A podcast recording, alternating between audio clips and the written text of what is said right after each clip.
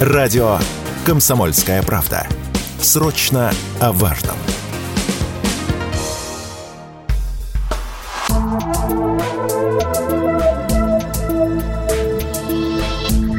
Просто космос. Всем привет! Здесь «Просто космос» и я, Баченина М.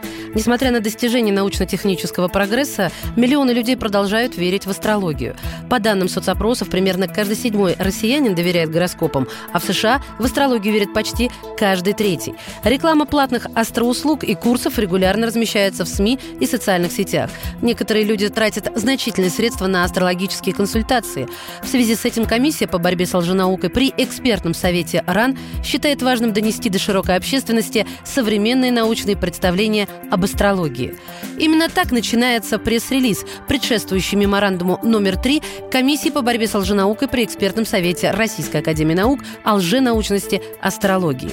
Астрология – это феномен массовой культуры, включающий широкий спектр преимущественно коммерческих практик, в основе которого лежит представление о влиянии на человеческую жизнь небесных светил. Утверждается, что по их движениям можно предсказывать будущее, принимать решения по вопросам личной жизни, бизнеса, безопасности и даже здоровья, определять свойства личности человека и его совместимость с другими людьми. Это я уже цитирую меморандум, но, честно скажу, все это мне напоминает анекдот, когда встретились девушка с парнем в баре, и она у него спрашивает, кем ты работаешь? На что он ей отвечает, я астрофизик.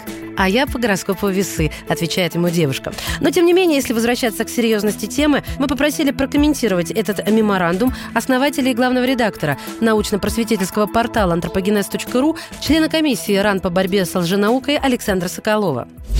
Это комиссия специальная, которая уже давно существует при Российской Академии Наук, которая занимается проблемой борьбы с лженаукой. То есть это ее прямая вообще обязанность. А астрология – это, в общем, такая, я бы сказал, лженаука эталонная. Скорее можно спросить, почему до сих пор такого меморандума не появилось. Но вот на самом деле различных предрассудков, заблуждений, лженаучных течений существует некоторое количество, но вот как бы астрология может быть мать всех лженаук. Важно отметить, что астрологию лженаук наукой уже признали давно и критиковали ее, может быть, в течение многих, даже не веков, а тысячелетий ее существования, то есть еще в древности были высказаны основные аргументы, почему астрология это не научно. Но она никуда не исчезает и по-прежнему популярна. И вот сейчас опросы показывают, еще вот в, в меморандуме, который комиссия выпустила, там еще такая осторожная оценка, что вот каждый седьмой россиянин верит гороскопам. Там есть на самом деле разные результаты там, опросов социологических.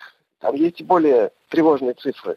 Но в Штатах вот каждый третий верит, у нас каждый седьмой. То есть по-прежнему это направление, несмотря ни на что, популярно. Астрологические услуги по-прежнему рекламируются, люди к ним прибегают, обращаются к астрологам, причем для решения порой, значит, как выясняется, даже каких-то проблем, связанных со здоровьем, и принятия решений в бизнесе и прочее, и прочее. И вот э, комиссия по борьбе с лженаукой считает своим долгом заявить официальную позицию, что ли, научного сообщества по этому вопросу. Выводы, уважаемые радиослушатели, делать, конечно, вам. Но несколько аргументов из заключения о лженаучности астрологии не могу не привести. Астрология не удовлетворяет методологическим требованиям, которые предъявляются к научной дисциплине. Экспериментальные проверки заявления астрологов дают отрицательные результаты. Популярность астрологии объясняется психологическими, а не астрологическими эффектами, и для защиты астрологии используется некорректная аргументация. Теперь живите с этим. Просто космос.